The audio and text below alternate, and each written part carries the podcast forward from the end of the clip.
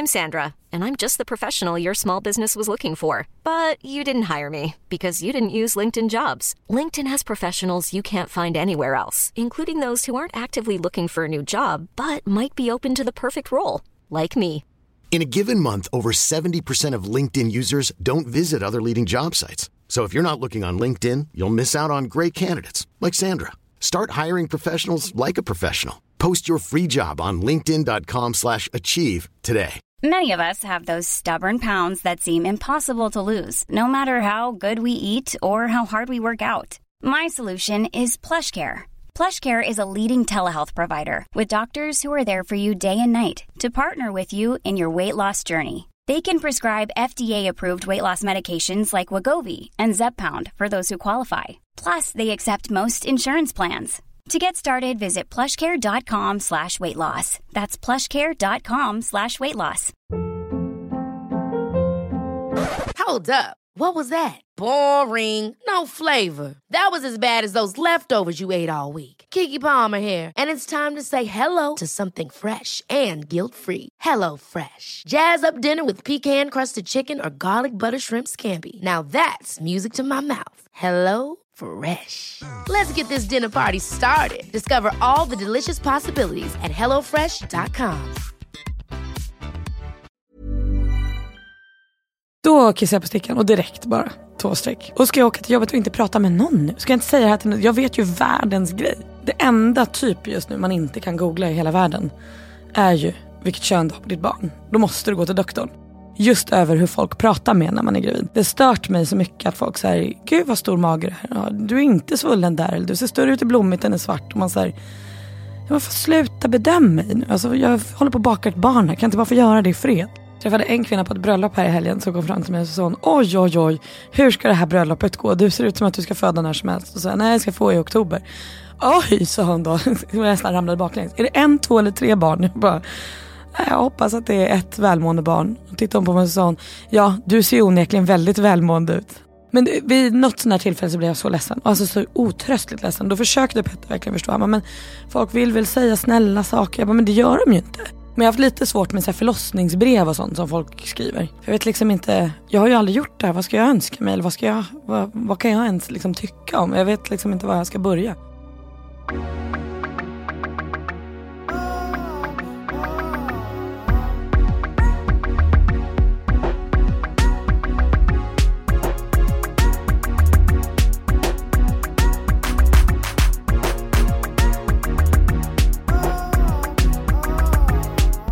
Här är så mysigt att vi har hunnit fika innan. Jätte! Med hembak. Värsta drömmen. Alltså när skulle jag... Jag hade ingen aning att jag skulle bli sån här smörbullebakare. Det- Och goda också. Exakt, inte de här torra. Nej, nej, nej, nej, nej. Nej. Det här var jackpot. Ah, nice. Innan vi börjar köra igång, så välkommen Malin, praktikant Malin Stenbeck. Tack snälla. Ja. Vi pratade om det där uppe, att så här, ingen vet att det är du som är Malin Stenbeck. Nej, ibland så när jag jobbar med tv och står Malin Stenbeck så är det många som säger aha, är du samma? Eller att de tror att jag är två olika personer. Så, Ah, så jag är två parallella, jag är schizofren på det sättet. då undrar man ju vad ditt barn kommer kalla dig för. Mamma hoppas jag. Ja, mamma. mamma, praktikant mamma. En praktikantbebis. Ja, exakt. Du är här för du är gravid. Och vi är lite nyfikna på att snacka om din resa, hur den har varit och hur den kommer bli. Så, Ja. Hur mår du nu? Jättebra. Mm. Jag har precis slutat jobba eh, och har då fem veckor kvar tills bebis ska komma. Så nu är ju tanken att jag ska få ta det lugnt och vila och sånt. Och det är väl sådär klassiskt att nu kommer den väl när som då. Ah. Bara för att jag pustar ut. Eller inte. Nej, eller så får jag vänta sju veckor. Ja. Men för att många känner väl dig först från din som radioprofil i Gry Forssell med vänner, eller Gry med vänner. Gry Forssell med vänner. Ja. Gry Forssell med vänner. Och det är där praktikant Malin-namnet kommer ifrån. ja men exakt, för att jag praktiserade på Mix Megapol när jag var 17 år första gången. Nej. Och sen så höll jag på där fram och tillbaka och jobbade med dem på massa olika sätt. Som programledare, producent, redaktör och Ah. massa olika under nästan fem, ja från 2004 till nu i våras 2019, så 15 år. Wow. Men så gjorde jag lite annat emellan och sånt. Ah. Men eh, Så det har etsat sig fast under de här 15 åren, praktikant Malin. jag får nog leva med det nu. Hur många år sedan, eller var det typ ett år sedan, när du gick till tv? Nej men jag har ju provat mig på tv lite vid sidan av. Jag tror att det första jag gjorde var Idol eftersnack med Andreas Weise 2014. Ja, just det. Ehm, Så då testade jag på lite tv och sen gick det ett tag och sen så har jag gjort det här eh, Bachelors eh, eftersnack, Tjejerna avslöjar allt under några år. Som är en eh, webbserie egentligen. Ja. Där tjejerna får berätta om sin resa när de dejtar en bachelor. Och det varit väldigt, väldigt roligt. Men så har, det har jag lyckats liksom kombinera med radion. Jag vet att jag blev frågad att vara med i Bachelor. När jag var ihop med Walter. Är det sant? Och jag bara, nej men alltså, jag är inte singel. De bara, nej men det, ah. Det är väl inte så allvarligt? Kul, du hade varit en bra deltagare tror jag. Ja. Spännande. Nej men så det har jag gjort och sen nu så äh, jackade de upp Bachelor inför den här säsongen som kommer nu den här hösten med programledare på plats och lite sådär. Så då valde jag att lämna radion och så gör jag tv fullt ut och nu också mamma. så knasigt. Men Love Island har väl varit en jättestor grej också? Ja precis, det gjorde jag ju hela förra säsongen. Ah. Och sen så skulle jag inte göra det alls i år eftersom jag blev gravid. Men så lyckades vi pussla det så att jag gjorde lite och nu gör Malin Gramer resten. Så jag fick göra starten för att hon skulle kunna gifta sig och sen fick hon göra resten för att jag ska kunna föda barn. Alltså det är så sjukt när vi pratade. Du bara, ah, jag är nere och spelar in. Jag bara, men alltså vilken vecka är du i? Ah. För nu är det när vi spelar in i vecka 35. Precis, så jag fick eh, lite extra dispens för att flyga och flög hem i vecka 33 plus någonting. Ja. Och gick, har det gått bra och liksom rest och... Ja men jag har ju det för att jag har fått må så himla himla bra. Ja. För mig har det här med att vara gravid mest varit liksom mysigt skulle jag säga. Mm, vad lyxigt. Ja, Men alltså jag är lite nyfiken, för du har också en, en partner då, mm, Petter. Petter. Och ni, hur länge har ni varit tillsammans? Vi har varit tillsammans i tre och ett halvt år. Ja, hur träffades ni då? Oj, vi träffades på en sunkig bar i Alperna. Jag älskar det. ja, jag var på en resa med min killkompis, vi hade inget att göra över påsken. Så vi bestämde oss för att åka till Courmayeur i Italien. Eh, och åka skidor inom citationstecken, för vi ville mest kröka. eh, och där var då Petter med en massa kompisar. Och några av de kompisarna som Petter var med kände då Daniel, min kompis som jag reste med. Ja.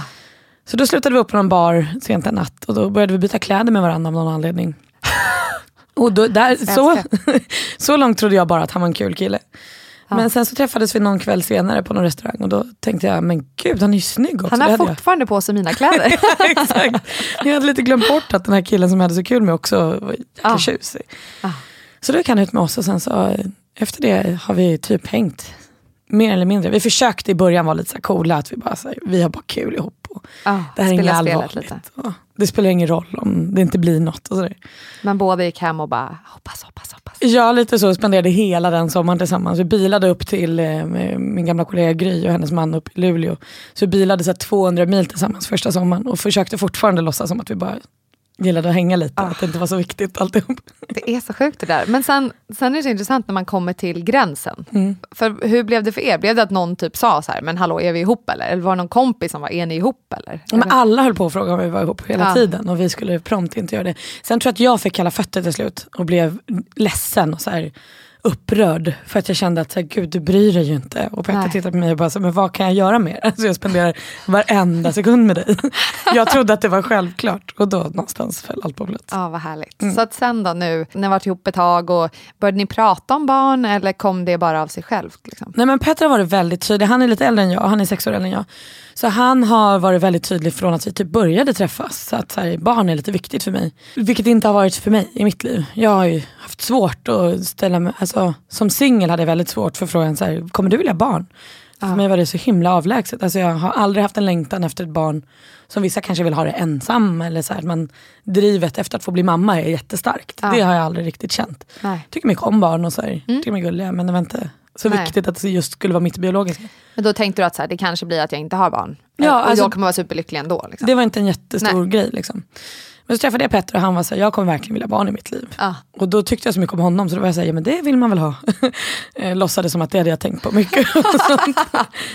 men sen så är det ju så fascinerande när man träffar någon som man verkligen blir kär i och som man älskar så kommer det där ju rätt naturligt. Ja men det är väl det som, eh, så här, men det kommer inte för alla heller. Nej men så är det ju, men det blev i alla fall en längt, eller det blev liksom någonting som Ja. kändes övermäktigt. Att, så här, tänk om vi två skulle få ett barn ihop.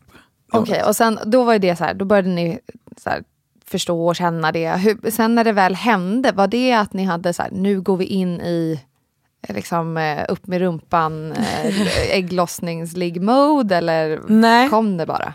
Det kom ju bara. Alltså vi eh, bestämde oss för att blir vi gravida nu så gör det ingenting. Nej. Då är det väldigt, väldigt välkommet. Men sen så blev vi ju då gravid på första försöket i princip. Ah. Så det kom ju som en överraskning.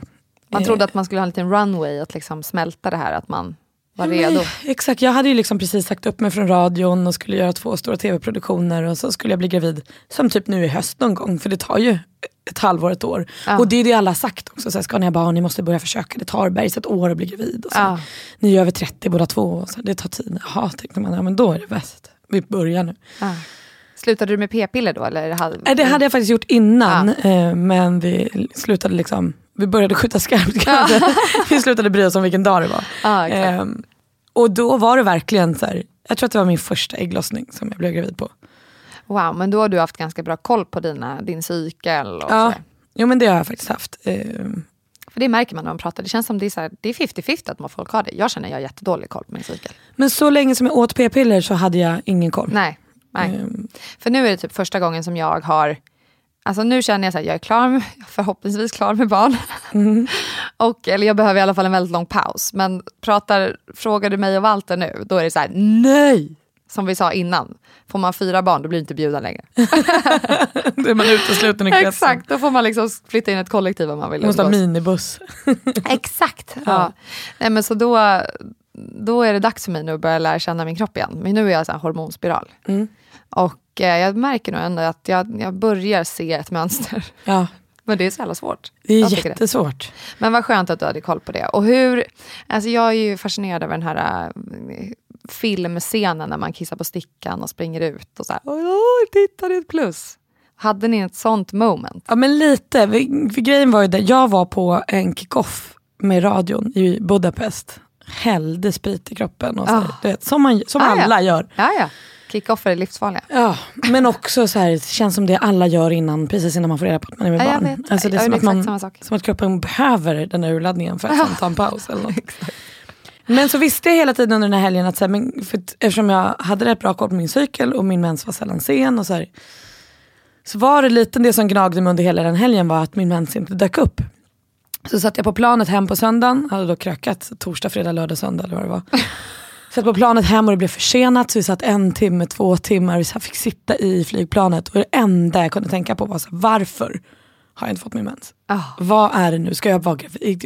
Vi har precis börjat försöka och vad ska hända med jobbet? Alltså, du vet, alla tankarna. Ja. Och Och man har lite liksom- kemisk ångest också på det. Absolut, och satt också inlåst i ett plan och bara så här, nej men jag måste bara åka hem nu. Så, så då direkt när jag kom hem sa jag ju det till Petter, att nu har jag faktiskt inte fått min mens. Han bara, men den kan vara sen och det är väl inget konstigt. Ja, absolut kan den vara det, men jag, vi måste göra ett gravtest imorgon. Alltså jag måste få veta nu. Liksom. För annars ligger den här tanken på riktigt konstant och Ja, men gnager. det går inte Nej. att släppa det. Det går Nej. inte. Då, jag skulle ju till radion, så jag gick upp så här 04.30 eller något. Och det var ju eh, i slutet på januari, tror jag, början på februari, när det var någon sån här snösmocka. Så det hade kommit så här 30 centimeter snö i Stockholm och det så här 19 minus ute och tvärmörkt. Då kissade jag på stickan och direkt bara, två streck. Ah shit. Och så skulle du in och göra radio. Och då gick jag också in till Petter med den här kissstickan i sängen. Mamma, jag fick ju sån såhär, jaha, vad gör man med den här? Och jag var tvungen att visa honom och vi grät och vi skrattade och vad gör vi nu? Och skulle till fjällen helgen efter med alla mina kollegor och bara såhär, jaha, det var så mycket i det där som var så knasigt. Ah, de behöver man lägga sig ner nu och ligga still tills jag ska föda? Och ska jag åka till jobbet och inte prata med någon nu? Ska jag inte säga det här till någon? Jag vet ju världens grej. Ja, exakt. Och för dig är det det absolut största någonsin och man tror att det är det för hela världen. Liksom. Ja. Och det är det ju, på ett sätt. Nej, men det var superknasiga dagar där och veckor. Men där tror jag också jag berättade för mina närmsta kollegor faktiskt. Berättade vi då den helgen efter vi var i fjällen. Ah. För vi behövde lite hjälp runt så här. Vi var uppe med Mix med Paul då i fjällen på ett så här, event. Och skulle på så här, sponsormiddagar och allting. Och jag var inte så sugen på att så här, vecka tre berätta för alla att jag var gravid. Nej. Eller hur tidigt det nu var. Men eh, så då hjälptes vi åt lite med smusslad Ja. alkoholfri dryck och lite sådär. Ja, men alltså, det där måste man ju typ göra, för annars kommer ju frågan direkt. Speciellt när folk är fulla. Speciellt om någon alltid är så party. Exakt, Och, jag ja. har ju också sällan varit hon som tar en lugn kväll. Ja. Alltså jag har ju tyckt att det är väldigt kul med fest, vilket jag fortfarande tycker. Ja, jag ja. längtar till, Ja, jag till fester. Ja. Men eh, så det kändes lite så här, helt plötsligt ska jag vara hon som tackar nej till För jag vill ha en liten lugn helg i fjällen. Man bara, va? Varför? Men det är en jättesmart, ett väldigt bra tips faktiskt. Att så här, hitta dina medhjälpare Mm. som kan hassla. Ja, men precis, och det var ju de jag var, alltså det var ju mina närmsta kollegor. Det var ju Gry och Jonas och så här, som jag har jobbat med länge. Som Ja. jag kände att, Och även, för det är många som såhär, nej men jag vill inte berätta förrän jag vet att jag har kommit över 12 veckor, för om det blir missfall så blir det jobbigt. Men då vill man också kunna berätta det, för det är något jättejobbigt att gå igenom och då vill man ha chans att prata med någon på jobbet också. Så på så sätt tycker jag att det kan vara skönt att ha någon att prata med. Liksom. ja men verkligen, och så kände jag ju. Ja. Jag hade ju inte klarat av, om vi hade fått ett missfall så hade jag inte klarat av att jobba utan Nej. att prata med dem om det. För Exakt. att vi, vi umgicks ju så tätt när vi gjorde radio tillsammans. Men det är väldigt olika i olika länder har jag märkt, att när man berättar. I Sverige är det liksom så här 12 veckors gränsen. Eh, många berättar för liksom många. Men annars i andra länder är det så att håll på att berätta direkt. Liksom. Eh, Och det är det konstigaste. Det har varit min konstigaste period i livet. Under hela graviditeten tyckte jag att de första 12 veckorna gick så vansinnigt långsamt. eh, ja. För det är så här, man är orolig, man var rädd, allt var nytt, allt var konstigt. Man fick typ, eller så här, kutymen var att man kanske inte skulle säga till någon och risken var fortfarande hög för eh, missfall. Och så här, man visste ingenting, man kände inte så mycket i kroppen. Alltså det var helt, alltså det finns inga andra 12 veckor under den här graviditeten som har gått så sakta som de första. Men alltså, hur fick du ingen, fick du liksom, kände du någonting i kroppen när du var gravid? Att typ du fick ömma bröst eller att, du, liksom, att man börjar, jag vet inte, var, mår illa eller blir trött? Eller? Jo men det kom ju efter ett tag, jag tror kanske det dröjde så här sju, åtta, nio veckor eller något sånt innan jag började känna av det. Men sen hade jag den här klassiska illamående grejen. Det var inte så att jag kräktes så himla mycket men jag mådde väldigt illa nästan hela dygnet.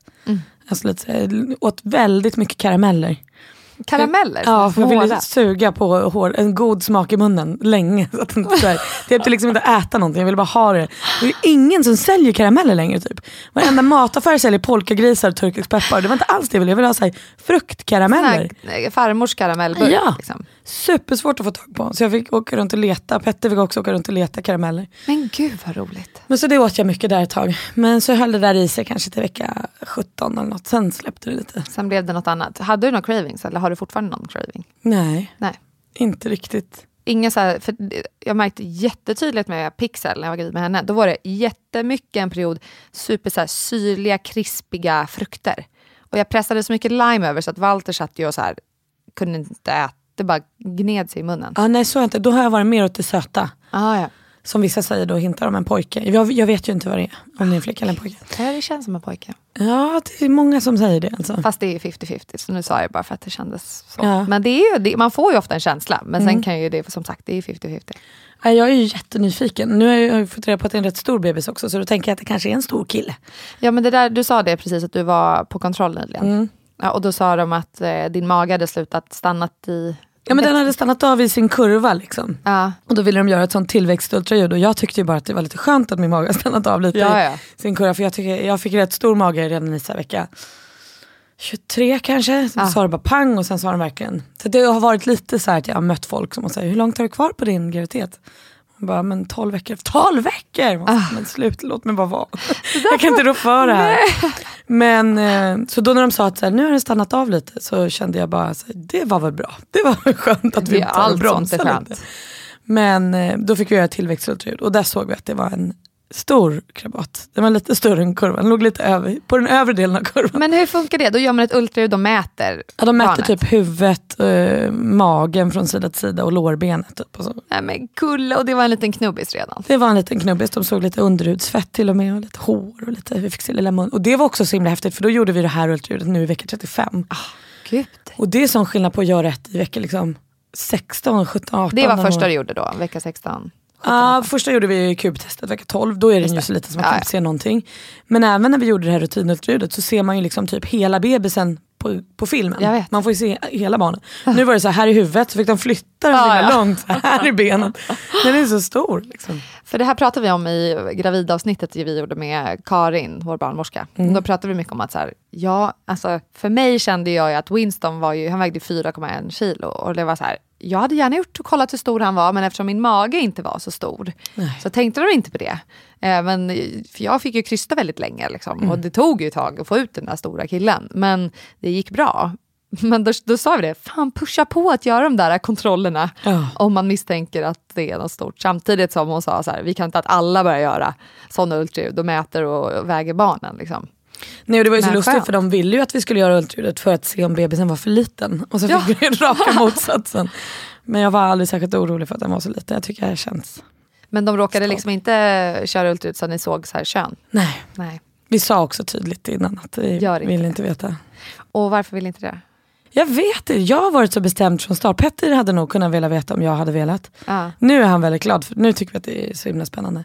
Jag kände bara att det var en kul överraskning. Liksom. Och också typ det enda vi inte... Jag vet Gry sa det till mig någon gång när vi tidigt berättade att vi pratade om att jag var gravid.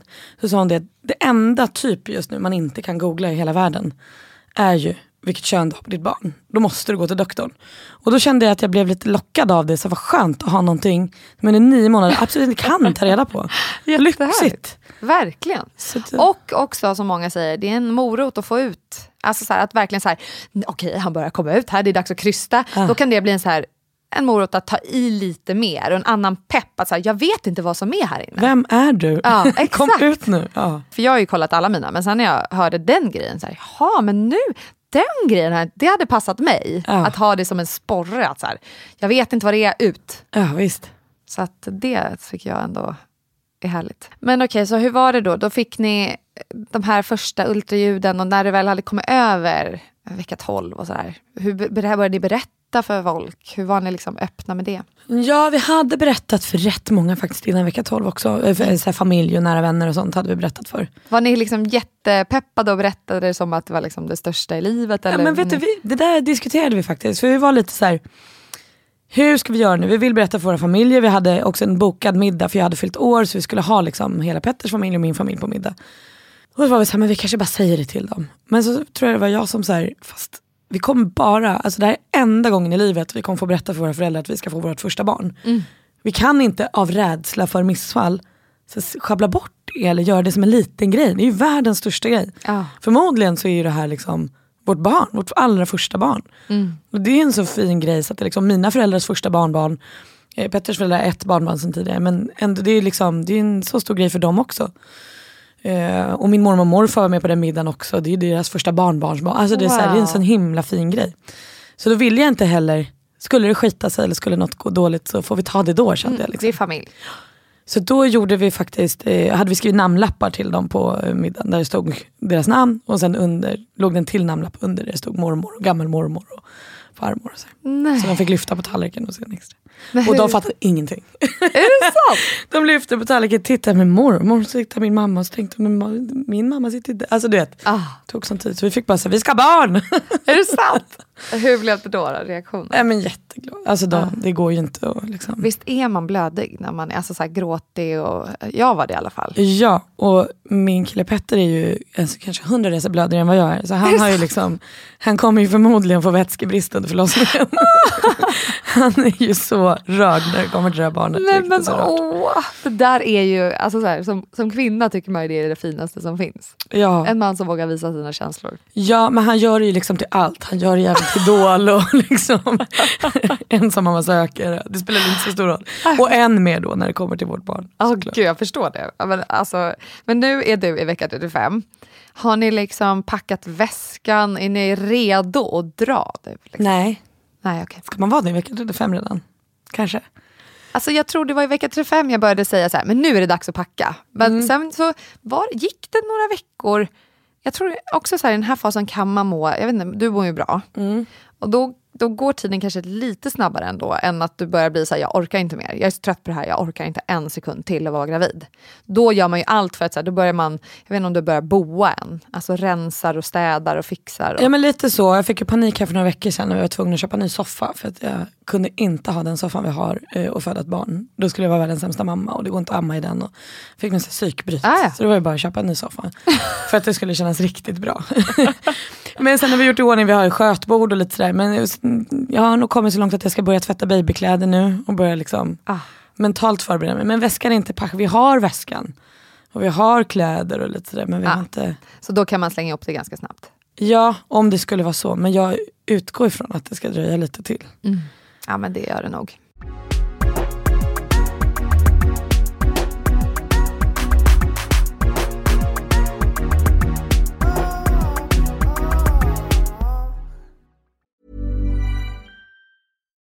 One size fits all seems like a good idea for clothes until you try them on. Same goes for healthcare. That's why United Healthcare offers flexible, budget friendly coverage for medical, vision, dental, and more. Learn more at uh1.com.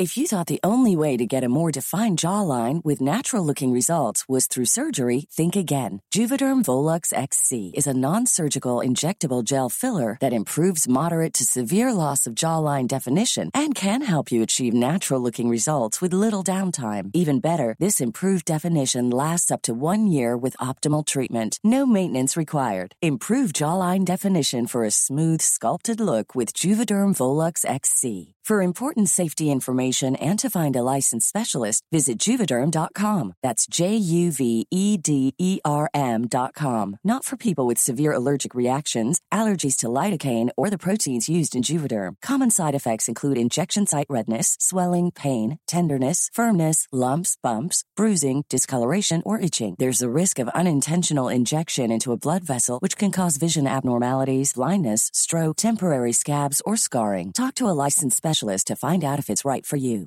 Hey, I'm Ryan Reynolds. At Mint Mobile, we like to do the opposite of what Big Wireless does. They charge you a lot, we charge you a little. So naturally, when they announced they'd be raising their prices due to inflation, we decided to deflate our prices due to not hating you.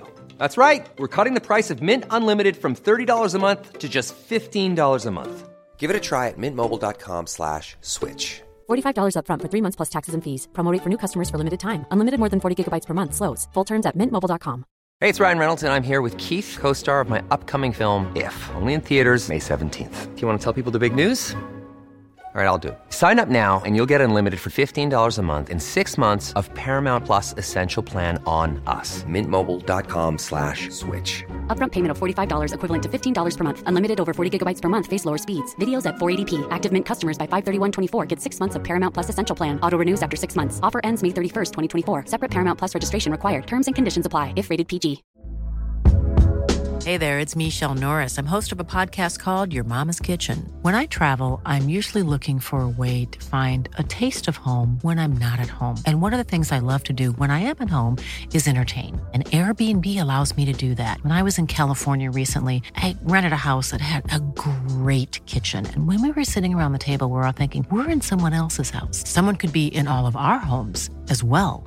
If you have a home, but you're not always at home, you have an Airbnb. Your home might be worth more than you think. Find out how much at airbnb.com/slash host.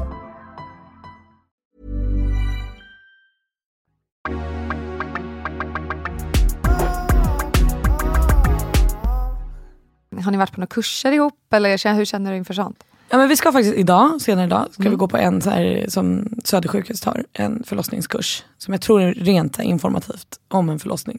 Är de de här långa, fyra timmarna? Nej, Nej, vi har varit på en sån också, den här Föda utan rädsla. Ja, ja, just det. Den var ju väldigt speciell. Jag tycker att det är, jag blev lite peppad av den för att jag är lite pepp på det här med förlossning. Jag tycker att det är spännande. Mm. Jag ser fram emot upplevelsen i det att det är någonting som så många har gått igenom och som också är utomjordisk. Ja, men alltså, mm. Det går ju liksom inte att föreställa sig. Och jag tror att jag kommer bli väldigt förvånad över hur ont det faktiskt gör. För jag tänker att alla klarar ju det, det borde ju gå bra. Men jag ja. tror att alla klarar så himla mycket mer än vad man kan förstå. Ja, men det är helt sjukt. Ja. Efteråt är man så här, va, har jag precis gjort det här? Ja. Och så här, sitter nu och bara, ja men allt är bra. Mm. Jag har liksom, och så tittar man på sin unge som är lika stor som sin treåring. Liksom. För Pixel kommer kejsarsnitt för hon låg i säte. Ja. Och Winston kom vanligt. Och det är så här, vad, hur klarade man det här? Och hur byggde man den här lilla i magen? Det är så sjukt att ett liv skapas i dig själv. är Alltså så här, när man pratar om det, därför jag känner det med den här podden. Jag kommer aldrig tröttna. För att det är lika fascinerande varje gång och varje person man pratar med. Ja, och alltså det här med att man kan säga ibland att föräldrar bara pratar om sina barn. Ja men tro fan det, det är det sjukaste ah. någonsin. Ah. Det är en hel människa som har skapats i kroppen som man sen ska föda ut. Alltså det är så knasigt att det liksom ja, går ju inte att bearbeta. Nej. Men då tyckte jag att den kursen var häftig för den liksom bygger ju lite på så stenåldersmänniskan och så här, hur reagerar hur kroppen under förlossning reagerar på rädsla, att den då bromsar själva förlossningsarbetet. Ah. För att så här, på stenåldern om du blev rädd, så var ju, då blev du rädd för en björn kanske. och då var det inte läge att föda fram ett litet hjälplöst barn, utan Nej. då var du tvungen att få rädslan som kickade in som avbröt förlossningsarbetet så du kunde ta dig till trygghet och fortsätta föda ditt barn. Och där idag när vi har så mycket förlossningsskräck så hämmar vi våra egna förlossningar. Och vad är vi rädda för? Vi har ju liksom egentligen inget att vara rädda för. Vi är Nej. rädda för smärta, absolut. Alltså, så här, jag säger inte att det är dåligt. Men jag menar, så här, vi har ju inget yttre hot som Nej, exakt. egentligen kommer åt oss. Vi är ofta på ett sjukhus med väldigt kunnig personal. och så här, Vi ska inte behöva vara så rädda som vi är. Och den, det, på det sättet tyckte jag det var peppig. Men sen skulle man, där skulle man också så här, låtsas att jag hade en verk och Petter skulle hjälpa mig. Så det var ju väldigt flummigt och väldigt konstigt. Liksom. Skulle du liksom mullra då också? Ah. Ja, då skulle jag ljuda och, ah, och andas högt och han skulle säga soja, soja. Så skulle man säga, och nu gick det över. Nej men kul. Nej, det där går inte för mig. Nej men det, Men det är var ju kul i och för sig. Men jag tänker att det kanske kommer ligga någonstans när det väl är dags. Exakt. Och då kommer vi behöva det. För känner Petter det att han vill förbereda sig mycket? Är det liksom viktigt för honom att vara redo? Ja det tror jag. Framför allt så känner han att jag blir lugn av det. Ja. Och då blir det bra. Men det har faktiskt vi pratat om mycket. Att, att som kvinna så är det faktiskt väldigt härligt när man känner att ens man ligger lite före. Och så här, märker, okej nu börjar det bli jobbigt. Och man kommer med små överraskningar. Man har kanske köpt en bok. Lagt på, det kan ju också vara så här, ja jag kanske inte läste allt på en gång. Men att man, vi, man visar engagemang. Det tror jag är så himla viktigt. Ja och sen känner jag ju mer och mer nu hur, alltså jag ser ju på honom och känner på honom hur han känner sig mer och mer hjälplös. Du vet, när jag tycker det är jobbigt att ligga ner i sängen, jag kan inte röra mig, jag kommer inte upp. Jag kan inte, så här, att han så här vill vara överallt och ingenstans. Så det finns ju inte så mycket han kan göra, det är ju vad det är. Jag är ju lite fängslad i den här kroppen nu. Liksom. Ja, men använder du många så här gravidkort? Att så här, är, hur kör du mycket med honom? Eller är du snäll? Nej men jag vill tro att jag är rätt så snäll. Han är däremot väldigt snäll. Så Ja. han gör ju väldigt mycket som jag. Men sen så har jag ju då mått så pass bra så det är mycket jag kan göra. Men jag bär inte så mycket längre. Det har, där har jag verkligen liksom. Mm. Jag kan ju säga, låta matkassa stå i bilen tills han kommer hem. Jag tar upp kylvaror och sen får han bära resten. Ja, Alltså. men helt rätt. För att jag pallar inte hålla på. Nej. men jag så här, mycket annat kan jag göra. Och jag är ju rätt envis. Jag vill ju inte heller bli bara någon som bara sitter Nej. helt still. Men har du, inga, har du någon typ av känning nu att så här, du börjar känna att det trycker neråt och liksom du kan, det kan stråla till i nerverna? Alltså typ lite i muttis? sånt. Ja men precis, lite Mm. sånt har kommit senaste veckan. Att jag får en annan typ av, och har fått lite molande smärta i ryggslutet. Mm. Och lite sådär. Ja, men det är så sjukt när det kommer ibland. För jag kommer ihåg, det är något jag faktiskt minns. Jag träffade en tjej på gymmet idag som är, hon är gravid, hon ska föda om tre dagar. Oj. Och hon var så här, ja fast på dagarna har jag energi. Och sen så, men det är verkligen en dagsform. Så hon kände så här, nej, men nu går jag hit och är här en halvtimme. Och då känner man att man har gjort något bra och man har hittat på någonting. Liksom. För annars kan ju dagarna när man är, i, ja, men, man är redo att föda, då är ju dagarna bara så tunga och tråkiga. Liksom, för du orkar I och för sig kan man njuta, då, ska jag bara, då skulle jag bara rekommendera att ligga i soffan och kolla på favoritserier och typ käka grejer. Bara ladda. Ja för så har jag det lite, jag sover ju väldigt mycket men jag är ju också så pass att jag så här fortfarande orkar gå till gymmet och lyfta lite och cykla en stund. Och så här. Gå, gå har jag haft lite svårt för. För Jag får väldigt mycket sammandragningar eh, och det har jag fått sedan rätt lång tid tillbaka. Så det har jag fått sluta med. Eh, men så här, röra på mig i allmänhet eller simma eller så här, det tycker jag bara är mysigt. Ja, du kommer ut hit också, men då kör du bil. Men ändå. Det är ändå så här äh, ett projekt under dagen. Nu Ja men jag och det, då känner jag exakt så att gud vad härligt, då har Ja. jag en sak att göra idag. Ja. Sen behöver det inte vara jättemycket mer men så här, då gör man någonting varje dag. Liksom. Har du känt någon stor förändring i, i ditt så här, emotionella tillstånd? Har du, är det något som har hänt? Så här, blir du lättare arg eller ledsen? Eller känner du dig väldigt fortfarande som vanliga Malin? Nej men rätt så mycket. Nej jag blir ju väldigt blödig när det kommer till liksom um, barn. Jag tycker, att barn, jag tycker jag ser barn överallt. Jag tycker att alla barn är så jävla gulliga. Alltså. De är så söta som man smäller av. Och ser man så här, folks förlossningsbilder eller så första bilden på barnet. Då blir jag så rörd så att det är helt. Ah. Men det är ju för att det känns så nära. Sen så kan jag känna att jag också, jag har alltid haft svårt för gränsen mellan liksom jättearg och ledsen. Som många kvinnor faktiskt har. Det är tråkigt när man bara är förbannad och så börjar man gråta. exakt. Och den har blivit ännu mer ledsen nu. Liksom. När jag känner mig liksom arg så blir jag ofta så himla ledsen. Och saker kan också så här, få stora proportioner. Ja. Eh, Och att jag blir nästan så otröstligt ledsen. Och så sitter det kvar jättelänge. Jättelänge. Och man är så besviken. Så himla himla ledsen. Jag vet, det var någon gång här för mm, kanske fem sex veckor sedan som jag blev så ledsen just över hur folk pratar med när man är gravid. Ah. Det stört mig så mycket att folk säger, gud vad stor mage du är. Ja, du är inte svullen där, eller du ser större ut i blommigt än i svart. Och man säger, men får sluta bedöma mig nu. Alltså, jag håller på att baka ett barn här, kan jag inte bara få göra det i fred? Liksom. Det är så sjukt att det fortfarande... Alltså, det känns som folk ändå är ganska duktiga nu på att säga så här, sluta. Mm. Säga så. Du tror att du säger något fint till en, men det är inte det. Nej. Och också så här, äh, det, blir, det sjukaste är när typ män kommer och tar en på magen. Mm. Man bara, eh, ja. träffade en kvinna på ett bröllop här i helgen som kom fram till mig och sa oj oj oj, hur ska det här bröllopet gå? Du ser ut som att du ska föda när som helst. Och så, nej jag ska få i oktober. Oj, sa hon då, jag nästan ramlade baklänges. Är det en, två eller tre barn? Jag bara, "Nej, jag hoppas att det är ett välmående barn. Och tittade hon på mig och sa ja du ser onekligen väldigt välmående ut. Så, Va? Ja, nej men. Oh my god. Då tar jag på mig en fin klänning då och så gör vi det här. Ah. alltså, det är så himla oförskämt. Det är sjukt ofö- Och också man är ju så känslig nu. Varför gör man så? Nej, jag- Och jag vet inte, tror hon att, att man bara är... Jag undrar vad, vad hon tänker. Ja, jag Om hon- tror att hon bara säger det hon ser. Ja. Och att det då är okej för så här, kvinnor emellan som alla har gått igenom det och sånt. Men det, vid något sånt här tillfälle så blev jag så ledsen. Alltså så otröstligt ledsen. Då försökte Petter verkligen förstå. Han bara, men folk vill väl säga snälla saker. Jag bara, men det gör de ju inte. Nej. Det är ju som att de går fram till vem som helst och säger så här, du har stor näsa eller Ja, du har brunt hår. Alltså, så här, de bara berättar ju vad de ser. Och jag har inte frågat om de vill liksom Mm. Nej. säga vad de ser när de ser mig. Nej. Så den har haft lite, den har kommit åt mig. Har ni sagt gånger. till någon gång då? Jag har sagt till eh, just i familjesammanhang men där är det också så svårt när det är liksom som min mormor eller så här, Ja. våra föräldrar. Och så här.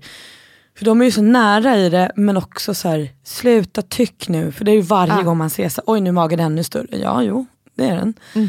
Eller så här, nu ser det ut sådär, nu ser det ut sådär. Alltså väldigt så här, Det är så otroligt ytligt. Alltså Det är så kroppsfixerat. Jag fattar det, men det, det är mer som händer. Fråga om barn, i så fall, Ja. om, var nyfiken på eh, barnet då, eller låt dig styra samtalet. Man ska inte göra sådär. Nej men verkligen, och där har jag också sagt åt några gånger att så här, men nu måste vi sluta prata om hur jag ser ut.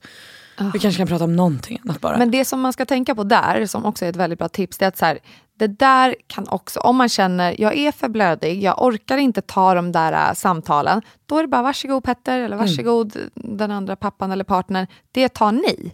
Och sen kommer jag till den här middagen och alla vet om läget, sluta prata om min kropp. ja. Det är verkligen en sån sak som, du behöver inte, här, bara för att man ska stå på sig själv och det är viktigt att man liksom kan säga ifrån. Nej, det är viktigt, ja, men låt din partner göra det. ja men faktiskt, för det är inte alla gånger man Nej. orkar ta fighten. Liksom. Nej. Man kan, så här, vissa gör ju så ibland på Instagram har man ju sett. Så här, jag vill inte mer att ni har, att man liksom kommenterar och så. Och visst, det kan man också göra. Men eh, jag tycker att man måste bli bättre på det där i alla fall. Ja verkligen. Min tjejkompis var simma, hon gick på så här, hon hade såna foglossningar så hon gick och simmade mycket och gick på vattenjumpa. Ah. Och där eh, ända till slutet av sin graviditet. Och där på slutet så var det också så här gamla tanter som kom fram till henne i duschen. Och bara oj vilken stor mage då. Hon bara nu är jag alltså naken i duschen, nu måste. Vill du kolla i mitt stjärthål också? vad, tycker du om, vad tycker du om det här? Det är helt skamlöst. Det är så sjukt! Ja, ja, då, man liksom, till slut så, så när man är i ett läge när man är hyfsat stabil emotionellt, då kan man ju garva åt det och bara ja, okej, tack tack, hej då. Och i efterhand kan man ju göra det. För jag Ja. tror inte att det kommer vara en så stor grej. Men Nej. de känslorna har verkligen liksom svämmat. Har folk lagt i också så här din förlossning, alltså så här, hur, hela din, hur din förlossning ska vara och vad du ska ta för smärtstillande och vilken position du ska stå i? Och är det mycket sådana samtal? Nej där har jag varit rätt förskonad. Men man får ju mycket tips. Ja väldigt mycket tips. Ja. Och det, är ju, det kan jag nästan tycka är mysigare. För att så här, det kan jag ju sålla själv vad jag tycker Exakt. känns härligt. Eh, men förlossningen känns det som att, det känns lite som så här, Solsidan-grejen och sånt. Så här, eh, det var ju något avsnitt när de pratade om hur ont det gjorde någon förlossning och att någon sprack och bla bla bla. Det känns som att så här, sådana så här, skämtgrejer har man pratat så mycket om. Så att, mm, förlossningar har folk slutat prata lite om. Ja, Man får inte de här riktiga skräckhistorierna, eller jag har inte fått det i alla fall. nej.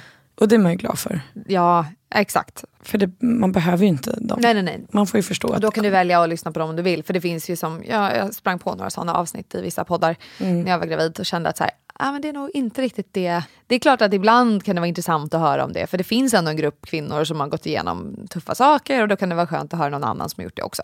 Men när man är där, just i läget att snart föda, är det kanske inte det man vill höra. Nej, jag har varit väldigt nyfiken på typ Kinsas förlossningsvideo. Men jag tänker att den får komma efter jag har fått mitt barn. Ah.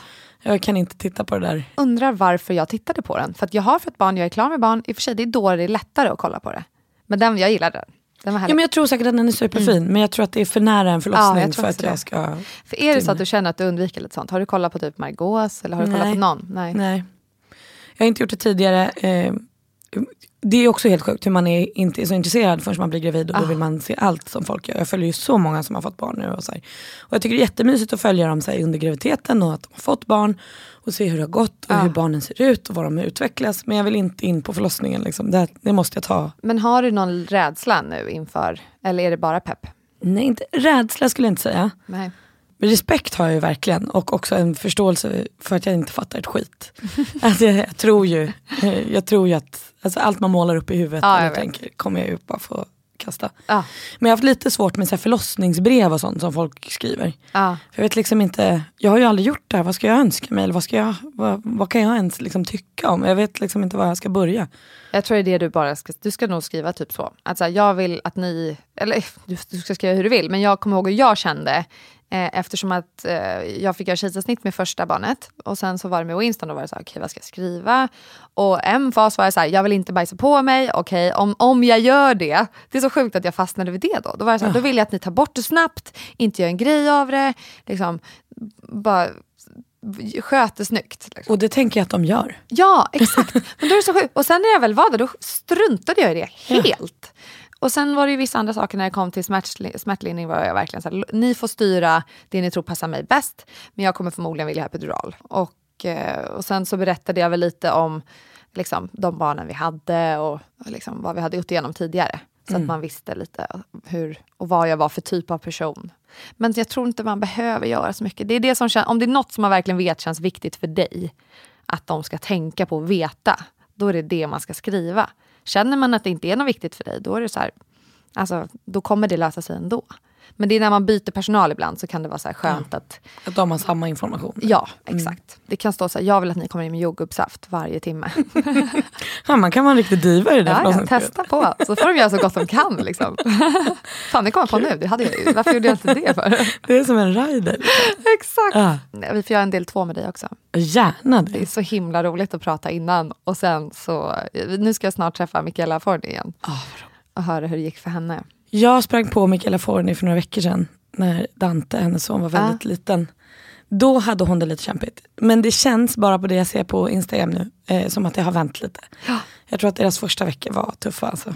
Ja, men det, alltså det är verkligen, det är det som är så sjukt att man, har ingen, man kan inte veta, du har ingen aning. Du kan se vad, hur alla har det och sen kanske ni får en liten guldgosse eller guldgumma som bara är supertyst och snäll eller så är det någon som kaosar totalt. Och det sjuka är att när man är mitt i det så tror man att det aldrig ska ta slut. Då är man så här, oh my god, mitt liv är förstört, jag kommer aldrig komma ur det här. D- Lite där var Michaela när jag träffade henne senast. Att, vad fan har vi gjort? Ja. Hur ska det här gå?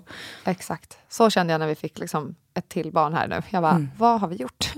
Jag älskar honom mer än något annat, men jag älskar lika mycket som alla mina barn. Men det är ju, när vi har tre barn som sover, det är alltid någon som vaknar. Ja, såklart. Och eh, jag går ju liksom i sömnterapi nu, för att jag har inte fått sova på tre år, så jag vet inte hur man sover längre. Alltså det är så sjukt. Men sen helt plötsligt vänder det. Och sen kommer det tillbaka och sen vänder det igen. Men du känns så pigg. Jag är inte så pigg. Nej. Men, eh, men man får hitta sina sätt att, att hacka det på något vis. Ja. Det är väl därför jag och Walter har startat vår eh, vuxenkaos nu. För att liksom, vad händer efter babies? Vad händer efter alla babies? Så vi pratar om det i den podden. Mm. Försöka kanalisera och... Ja, men lite så. För att, okej, nu, jag älskar att prata barn och det, men nu måste vi också, så här, hur tar vi hand om oss själva och som par? Och, den är ju också en sån, där man är, när man, det ska ni vara beredda på, när man har sömnbrist. Alltså, man måste bara komma ihåg, var snäll mot snäll, var snäll mot varandra. För att man, man har inget tålamod, man har ingen så här, man bara vill här, bort från allt. och allt känns orättvist. Ja. Men hur känner du med jobb och sådär då? Alltså, känns det skönt nu att verkligen få en ordentlig paus? För du jobbar väldigt mycket va? Ja men lite så. Sen är ju mitt jobb väldigt så här, som när jag var i Bachelor sju, vi var sju veckor i Sydafrika så jobbar jag ju inte varje dag i sju veckor utan jag har ju rätt mycket fritid men jag är ju borta hemifrån. Liksom. Ja. Men ehm, det, jag tycker det känns jätteskönt eh, och jag känner att jag känner att jag går in i den här hösten färdigjobbad eh, och sugen på att bara liksom ge det här barnet tid. Vi måste få liksom ta en lugn start och lära känna varandra och så tar vi det därifrån. Så himla mysigt. Och vad, vad längtar du, vad saknar du mest? Att liksom ha gått i ja, åtta månader. Din BF är i, vilket datum i oktober? Nionde. 9 oktober. Mm. Så har du något du saknar? Liksom? Jag saknar rött vin. Ja. Om man får säga så. Så Ja, gör jag det absolut. jättemycket. Och jag saknar att kunna gå fort. Ja. Ehm, och sova som jag vill. Ja. Men sova som jag vill tror jag inte att jag kommer få direkt heller. Det kommer väl jättestora amningsbröst och sånt där ett tag. Eh, Men eh, om jag kan få gå utan att... Få, för det är ju orimligt, jag vet att jag tänkt tidigare när folk har varit gravida innan jag har varit det. Att så här, men hur sakta kan du behöva gå? Det är väl bara att gå. Och så känner jag själv nu att nej, jag kan fan inte gå fort. Nej, alltså. det är går, svårt. Och jag går orimligt långsamt. Så det går, jag kommer Är det liksom den här pingvinstylen eller är det mer att det bara, du går försiktigt och... Jag går långsamt. Ja, och så jag fort körde pingvinstylen. Ja, ja, ja. Mm. Nej, men så fort jag går lite fort så får jag sammandragningar.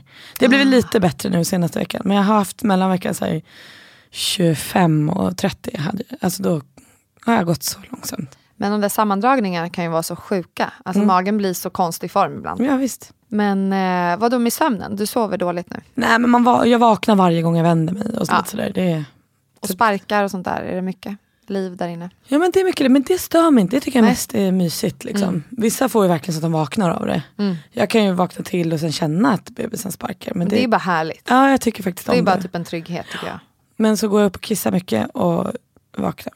Och känner mig, känner mig otymplig. Och ibland så här, vill man ligga på rygg och så får ingen luft. Och så på Ja just det, det där ja. Man ska inte ligga på rygg Nej. för att det kan vara också, vad är det de säger? Det är någon syre... Ja, det är någon nerv som Nå- kan komma så man börjar må illa. Ja men också så här för syretillförseln till barnet. Du vet, det är så mycket sånt där men det är väl mycket hittepå också. Petter då, ligger han och klämmer hela tiden på magen? Och säger, Nej, känner mycket. nej alltså Han, det är också, våran bebis är taskig med honom också. För den sparkar jättemycket ibland och så lägger han en hand på det. Det är som att den blir jättelugn. Det är så Och sjukt det där. slutar den. Ja. Men det är klart att han har ju fått känna sparkar och sånt. Men det är inte alls lika ofta. Det är ofta jag säger nu är den igång. Ah. Här så vilar den lite till. Kommer du vilja göra någon hinsvepning eller sånt där när du närmar dig? Man kanske vill det om man går över tiden tänker jag. Hur Får man, är det sånt man väljer helt själv? Eller bestämmer, ja. Det gör man absolut helt själv. Mm. Jag gjorde hinsvepning och den här födelsedrinken med resinig-olja och champagne och Oj. vad är det?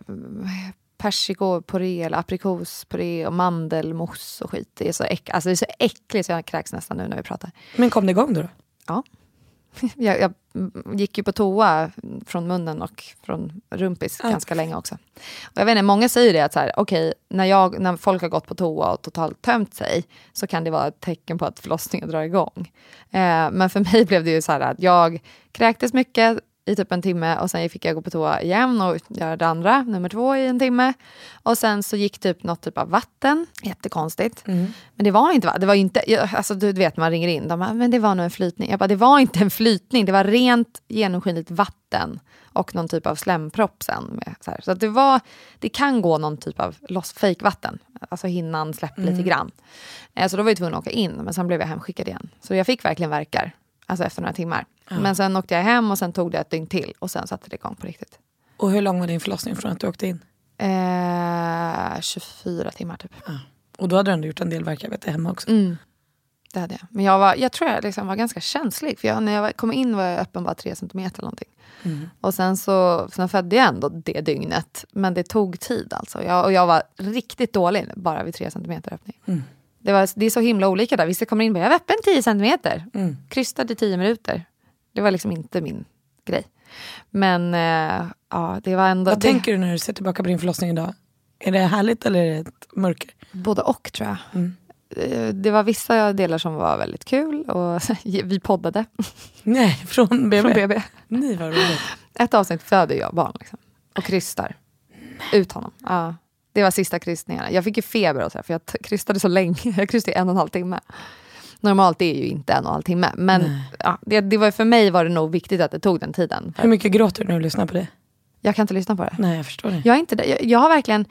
Jag, jag tog mig typ två veckor när jag skulle visa någon film. Jag har ju filmer också. Vi får se om jag släpper dem någon dag. Och då var det jättejobbigt. Och nu är det mer, nu kan jag göra det, men jag, jag njuter inte. Liksom. Jag, jag, jag vet inte, jag blev lite... Jag, hamnade i en liten förlossningsdepp. Och det, det här var en... Nu är jag tillbaka, men det har tagit ett tag. Liksom. Så att, eh, men jag minns det absolut som det sjukaste och häftigaste jag gjort i hela mitt liv. Alltså det är det som gör att jag kan bara säga fuck off till vem som helst som bara, jag har fött barn. Säg vad du vill, jag kommer inte bry mig. Verkligen. Mina barn är viktigast. Alltså, det är en ganska skön grej. Saker blir tydligare och man är så här, ja, försök att krossa mig. Mm. Och det kan jag känna har bubblat upp lite i mig redan under graviditeten. Att man Mm. säger, men du kommer inte åt mig, jag bär ju ett barn. Alltså, jag är gravid, jag gör Exakt. lite vad jag vill. Jag blev stoppad av polisen i lördags när jag skulle åka hem från en bröllop. För att jag hade kört upp på ett torg precis utanför McDonalds för jag var så hungrig så jag tvingade Petter att köpa mat till mig på vägen hem. Och då stod jag mitt på torget och då stannade polisen och sa, vad gör du här nu? Jag bara, men min kille köper mat till mig för att jag är hungrig. Så jag försökte liksom inte ens ljuga. Eller Nej, liksom nej, nej, inte. Så här. Och då sa polisen, men du får inte stå här. Jag bara, nej det får jag väl inte. Han bara, det är alltså en jättestor skylt här nere där det står, här får du inte köra bil. Jag bara, ah, nej men absolut, jag ska åka härifrån. Så kom Petter med maten. Så fick jag blåsa också, men ja, det var, som tur var var jag helt nykter. Sa du att du var gravid? Ja, men de, såg, de hade liksom bett mig köra åt sidan och ville att jag skulle blåsa när de tittade in i bilen och såg min stora mage. Ah. Så då tror jag de kände att nu har vi ju redan förberett här. Men, Ja, ja exakt. Men inte ens det kom riktigt åt mig. För jag kände så här, fan jag är hungrig och gravid, låt mig bara vara nu. Alltså, det är så sjukt när det kommer en polis. Även om man typ är gravid så bara, har jag gjort något fel? Ja. Drack jag sprit istället för vatten? Man Exakt. bara, nej du har inte gjort det. Nej. Man blir så jävla rädd. Jag blir livrädd för poliser alltid. Även Jag fast jag aldrig gör något fel. Nej men precis, och det här är också första gången i mitt liv som jag har fått blåsa och det gjorde jag ändå i åttonde månaden. Så, det, var, det kändes ju tryggt. Åh men gud, alltså nu är jag... Nu, det är så sjukt när man pratar med någon som är gravid i vecka 35 och du har allt det här framför dig. Då blir jag så här, åh, fan, vad, fan vad kul. Alltså helt, då blir jag lite avis. Och så kommer en liten bebis. Tänk också. vad häftigt. Det kommer vara så vackert. Och så får du komma tillbaka. Jag hoppas att den är frisk och gullig. Ja, tack för att du kom hit. Ja men tack för att jag fick komma, jättemysigt. Jättemysigt. Och hur hittar man dig? Var hittar man dig någonstans? Då söker man bara på praktikant Malin på Ja. Instagram till exempel. Ja, då måste ni följa Malins resa. Ja, Så himla mysigt. Jag kommer göra det. Nu ska vi eh, ta lite luft känner jag. Tack snälla för att jag fick komma. Ja, men tack själv. Hej då.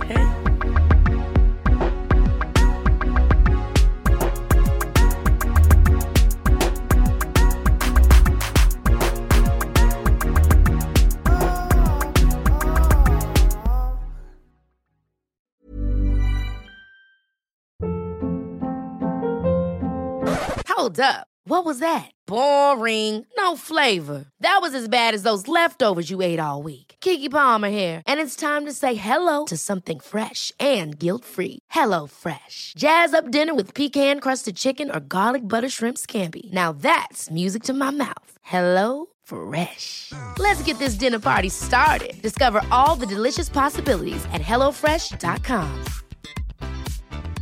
Even when we're on a budget, we still deserve nice things. Quince is a place to scoop up stunning high-end goods for 50 to 80% less than similar brands. They have buttery soft cashmere sweaters starting at $50, luxurious Italian leather bags, and so much more. Plus, Quince only works with factories that use safe, ethical, and responsible manufacturing. Get the high-end goods you'll love without the high price tag with Quince. Go to quince.com slash style for free shipping and 365-day returns. Imagine the softest sheets you've ever felt. Now imagine them getting even softer over time. That's what you'll feel with Bowl and Branch's organic cotton sheets. In a recent customer survey, 96% replied that Bowl and Branch sheets get softer with every wash. Start getting your best night's sleep in these sheets that get softer and softer for years to come. Try their sheets with a 30-night guarantee. Plus, get 15% off your first order at bowlandbranch.com. Code BUTTERY. Exclusions apply. See site for details.